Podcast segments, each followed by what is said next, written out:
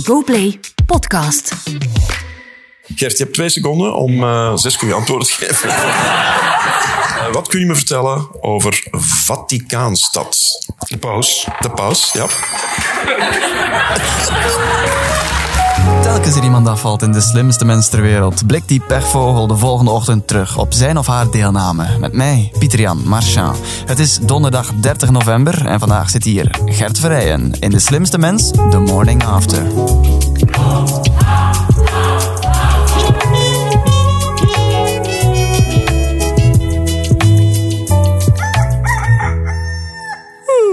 Goedemorgen, Gert. Goedemorgen. Is het voor jou een goedemorgen? Zeker. Ja, Ja? waarom niet? Ja, omdat je natuurlijk er na één keer uit ligt en je bent toch een gewezen voetballer, competitiebeest. Ja, dat denkt iedereen natuurlijk, maar dat hangt er ook vanaf uh, waarover het gaat en, en uh, wat dat uw verwachtingen zijn, wat dat uw ambities zijn. Ja.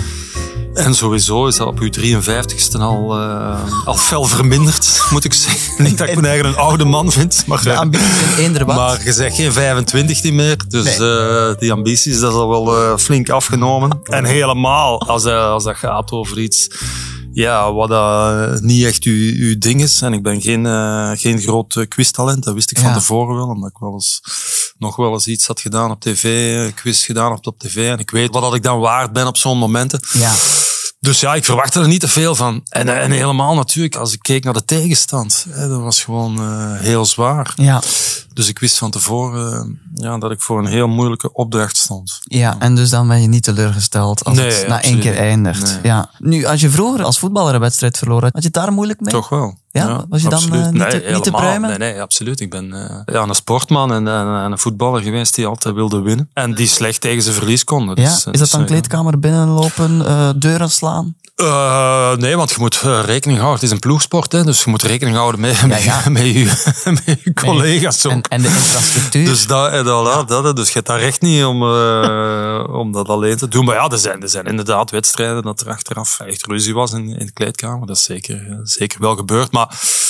ik zeg het, dat hing ook altijd wel af van de omstandigheden. Is dat, is dat een verlies omdat je zelf echt slecht waard? Is dat iemand ja. zijn schuld geweest? Uh, was de tegenstander effectief beter? Of lag het echt aan ons omdat we slecht waren? Dus er zijn allemaal ja. zijn verschillende manieren om, uh, om te verliezen. Ja, ja, ja. Nu, in dit geval, je zei het ook, uh, voetballers die geraken doorgaans niet tot de finale weken. Op Hans van Aken na. Ja, ik heb, ik heb dat zelf niet nagekeken. Erik zei me dat, dat Hans oh, het zo ja. goed gedaan had. Ik weet dat niet. Wat ja, wat zegt dat over voetballers?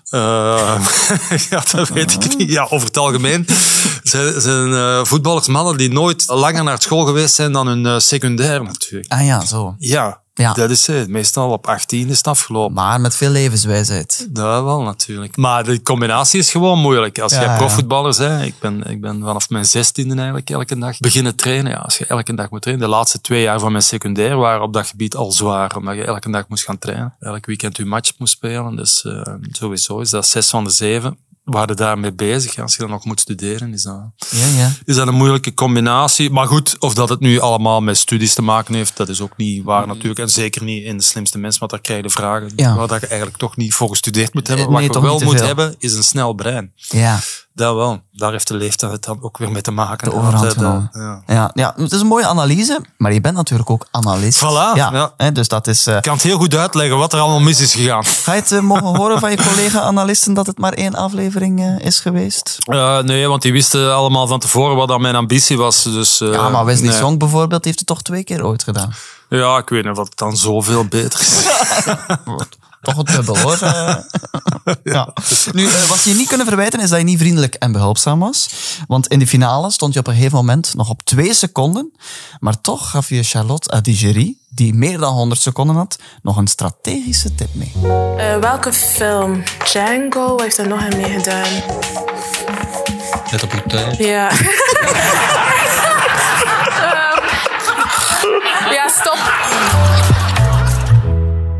zeer behulpzaam. Typeert dat uh, de mens Gert Verrijen? Oh ja, dat wilde ook zeggen. Ik wist al van tevoren dat het hopeloos was natuurlijk in die situatie. ja. En dan kunnen de tijd maar beter uh, opvullen met nog een uh, grapje, denk ik. Ja, maar het toonde wel dat je op je gemak zat. Jawel, ja. Op dat moment wel, omdat het dan, omdat het dan over is eigenlijk. Hè. Ja. Maar in het begin zijn het toch wel nerveus. Je voelt toch druk en, en zenuwachtigheid. Hè. Ja. Kun je ja. niet van tussen. Nu, mensen kennen jou als ex-voetballer van onder andere Club Brugge, momenteel ook als voetbalanalist. En Erik, die haalde ook nog een mooie herinnering op over je tijd als Rode Duivel. Er heeft dus iemand eh, tijdens de corner eh, in, uw, in uw balletjes... eh enfin, ballen, balletjes... geknepen. Er heeft iemand in geknepen. tijdens een match. Hij is geen elf jaar. hè. Nu ballen. Dat was eh, Roberto Carlos, hè? Toch Ja. een, een wereldsterretje. Ja, absoluut. Ja, sterk mogen zeggen. Wa- waarom deed hij dat precies? Ja, dat weten we niet. Hè. Dat, is, dat is intimidatie. Hè. Dat gebeurt nog wel eens op een voetbalveld. Intimideren, op, op tegenstanders een tenen gaan staan is zoiets. Eh, goed, in de bal knijpen is Minder minder voor de hand liggend en minder gebruikelijk. Nu, nu vandaag de dag helemaal niet meer, omdat er met de VAR kan dat ook niet. Maar toen, in die tijd, kon dat nog wel Ah, ik natuurlijk. ging zeggen, is dat nu iets wat dat dan minder gebeurt, zo dat soort... Ja, door de VAR. Hè. Ja. Alles wat, vroeger stiekem kon gebeuren, of zonder dat... Als de scheidsrechter het niet gezien had vroeger, was het oké. Ja. Ja, dat is wel iets anders nu natuurlijk. Ja. hè. En, eh, Er staan eh, zoveel camera's op, er is een VAR die beelden kan nakijken. Dus eigenlijk dat soort dingen kan nu niet meer.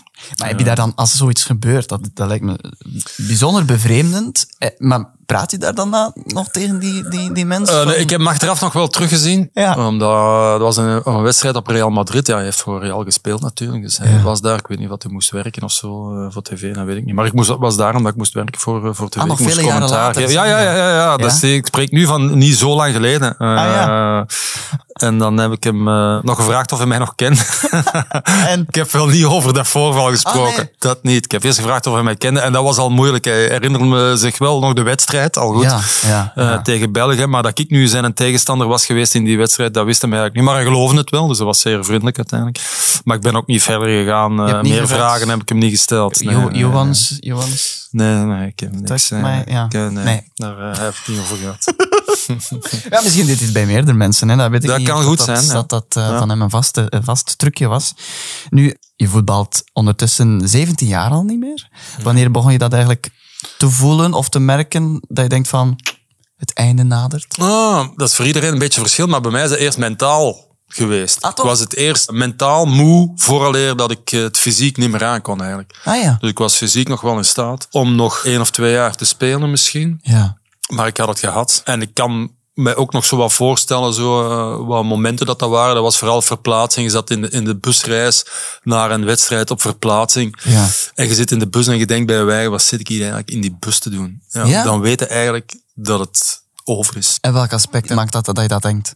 Ja, dat is, dat is mentaal. Dat is iets wat u, wat u bekruipt. Een gevoel van dat het, dat het over is. Eh, en, en op fysiek vlak is dat bij mij, en dat werkt dan, dat heeft met mentale te maken ook natuurlijk. Dat is dat je, dat je fysiek merkt ook dat je het verschil niet meer kunt maken. Dat Ja. je denkt van, ik doe nog wel mee. Ik loop er nog wel tussen. Ja. En het valt nog niet op voor de meeste mensen. Maar van mezelf vind ik dat ik het verschil niet meer maak. Ja.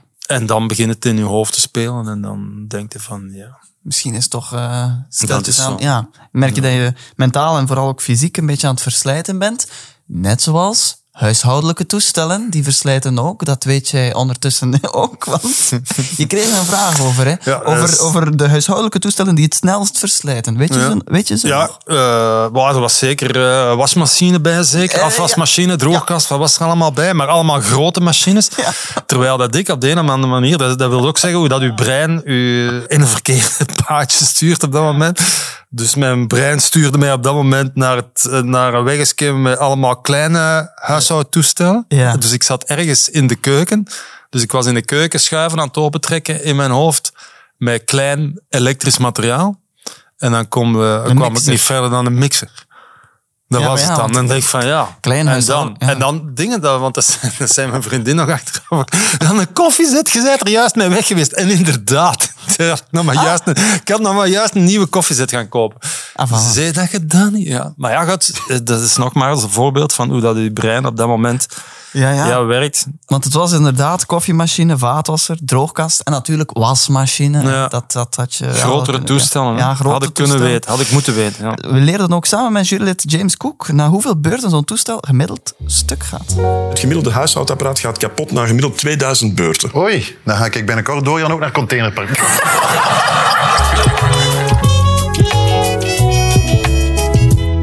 hebben het er net al kort over gehad, eh, maar eh, ik wil toch nog even vragen. Was jij vroeger een goede student? Ja, ik was een goede student. Maar ik zeg het niet verder dan secundair. ja, ik heb het opgezocht. Je deed wetenschappen aan aan het klein seminar in Hoogstraten. Dat klopt, ja. Als ik de alumni bekijk, lijkt wel een beetje de showbiz-school.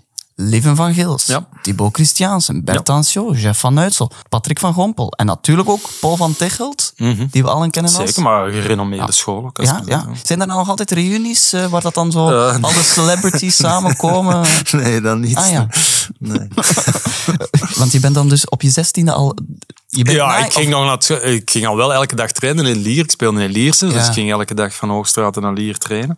Na het school weliswaar, s'avonds altijd. Ja. Eh, maar dat waren de laatste twee jaar van mijn, van mijn humaniora. Ja, en je hebt nooit het idee gehad om nog iets verder te studeren? Nee, omdat dat niet ga. Ik ben dan naar Anderlecht gegaan, ben dan eh profvoetballer geworden. Dus ja, ik had voor twee jaar getekend bij Anderlecht met het idee van als het mislukt, kan ik nog terug gaan studeren. Maar ja. Ja, dus- en nooit gedroomd van een andere carrière? Nee. Nee, ja. Maar ik, ik vraag het omdat je eigenlijk talenten genoeg blijkt te hebben om ook nog een andere carrière na te streven. Weet je trouwens dat Gert eh, fantastisch mooi kan zingen? Van alles wat je mij beloofde. Blijft er niets meer overeind. Enkel brieven, enkel woorden vaak van spijt.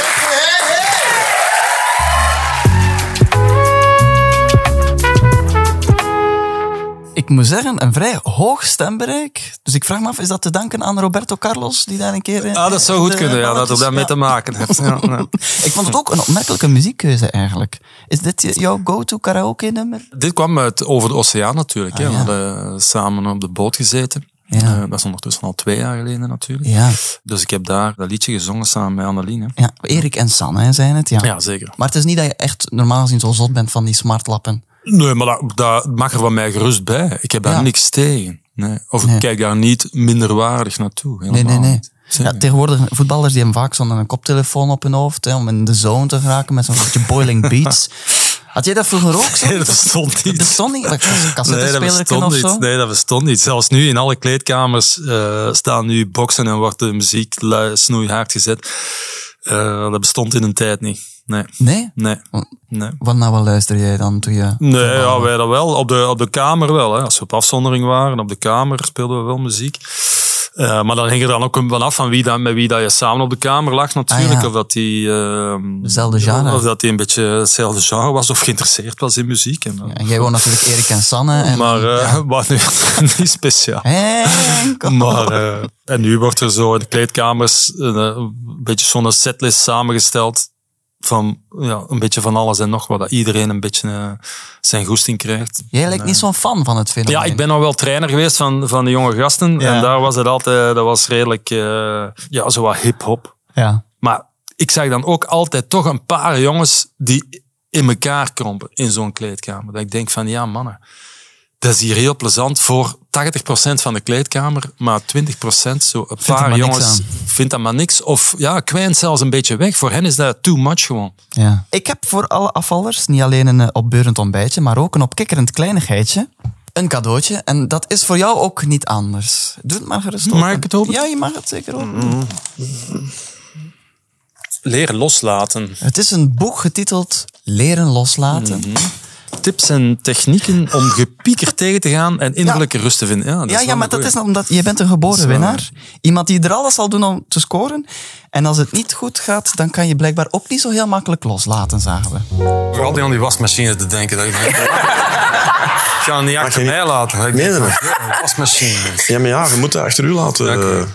Eh, goed, Gert. eh. Ja, is wel.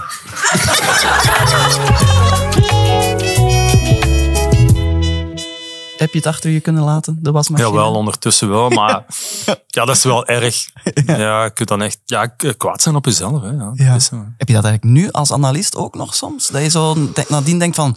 oh, ja, als je fouten maakt wel. En natuurlijk, als je veel matchen doet, ja, er sluipt wel eens een fout in. Dat is zo, Ja. in wat dat je zegt. En dan eh, helemaal als het over regelgeving gaat, omdat het, dat is niet zo gemakkelijk om dat allemaal eh, helemaal perfect te weten. Dat durft nog wel eens veranderen ook, eh, IFAB-regels. En, dus ja, scheidsrechterlijke beslissingen omwille van een regel die weer veranderd is of, of een interpretatie van een regel. ja. Als je daar dan toch een fout tegen maakt, ja, je moet dat gewoon weten. Ik vind als commentator moeten de regels kennen. En als je daar eens een keer de mist in gaat of een fout tegen maakt, dan kan ik wel kwaad zijn op mezelf. Ja, ja. Ja. Hoeveel matchen versla je eigenlijk zo per week? Ja, dat hangt of dat Europese weken zijn of Ah, zo. ja, ja, maar ja. eh, ja, in het weekend één of twee in een weekend. En dan in de week hangt af van Europees voetbal. Dat kunnen er nog twee extra zijn, dat kunnen er soms drie extra zijn. En kijk je dan in je vrije tijd ook nog naar voetbal? Ja, we moeten, we moeten veel kijken om van alles op de hoogte te zijn. Dus ik kijk Dus, nog ja. minstens zoveel wedstrijden thuis, waar ik niet op moet werken, maar die dat ik wel moet gezien hebben natuurlijk, om mee te zijn Ja, ja. met het verhaal. Dus eh, Ja. ja, kijk veel voetbal. Ja. Ja, ik zou zeggen, misschien niet zo heel veel tijd om het gezin dan te zien, maar gelukkig kwamen ze mee naar de studio. Je hebt drie kinderen, hè? Ja, drie zonen zitten ook hier. Oh, echt waar? Ja, wel. Hallo. Geen Maar in Toekske. Oh, Oké. Ja, was je er telkens bij bij de bevalling? eh? Ja, toch wel. Oké. En bij de verwekking?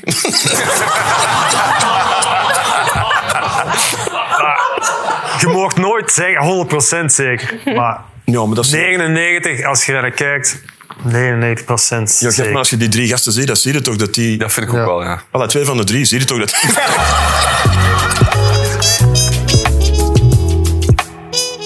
Tof dat ze van de partij waren. Zeker. Ja, en ze lijken blijkbaar ook op jouw fysiek dan toch? Maar hebben ze ook dezelfde voetbalambities? Twee van de drie hebben ooit gevoetbald en er is er eentje die nu nog altijd eh, voetbalt, maar in tweede provinciaal. Dat is Ah, ja. niet zo'n hoog niveau, Ja, maar, ja, ja. maar hij doet dat graag en, eh, en het is best wel leuk. En als ik tijd heb, ga ik wel eens kijken. Ja, ja. Nu, vaak hebben wel ouders zoiets dat, dat ze hun kinderen afraden om in zo dezelfde stijl te gaan. Ja, Had ik weet niet ook? wat ik zou gedaan hebben. Moest er echt ene talent gehad hebben om eh profvoetballer te worden. Dat weet ik niet. Nu ja, afraden. Dat zou ik nu ook niet gedaan hebben. Maar ik vind het niet erg dat er geen van de drie eh profvoetballer is geworden. Ik ben heel fier op wat dat ze zijn. Er zijn er al twee afgestudeerd. Eentje als huisarts en eentje als geoloog. Allee, ik ben daar heel, heel fier op dat Ja. zo'n goede studenten zijn. Ook omdat ik zelf nooit gestudeerd heb. Ja, ja, ja. Of verder gestudeerd heb. Ja. Vind ik dat wel knap. Dat zij die flinke studies hebben gedaan en nu alle twee al aan het werk zijn. En klinkt als een iets zekerdere dus, eh, toekomst dan als voetballer. Ja, dat wel. dat wel, ja, dat is zeker. Ja, dat is waar. Maar ja, Moeten wel harder werken voor een centen, moet ik zeggen, dan een voetbal. is dat? ja, dat wel. En niet altijd in zo'n luidruchtige kleedkamer gaan zitten. Nee, dat is waar. Mhm. Boiling beats. Nu, om aan drie zonen te geraken, moet er ook een beetje gewerkt worden tussen de lakens natuurlijk. En daar ging het ook over in de slimste mensen ter wereld met een vraag over de meest voorkomende smoesjes om het liefdespel af te wenden. Gert, wat zijn zo de smoesjes die jij wel eens te horen krijgt? eh? Nee, moe hoort daar ook wel wat bij. Moe, hè, ja. Of gewoon direct uit bed stappen, s morgens vroeg. Bij ons is het al dikker s morgens, niet s'avonds. Dus als je s morgens gewoon dat je wakker bent en je maakt dat je direct uit bed bent, dan zit je, dan zit veilig. Dus je snoest nooit. Als ik goesting heb, wel.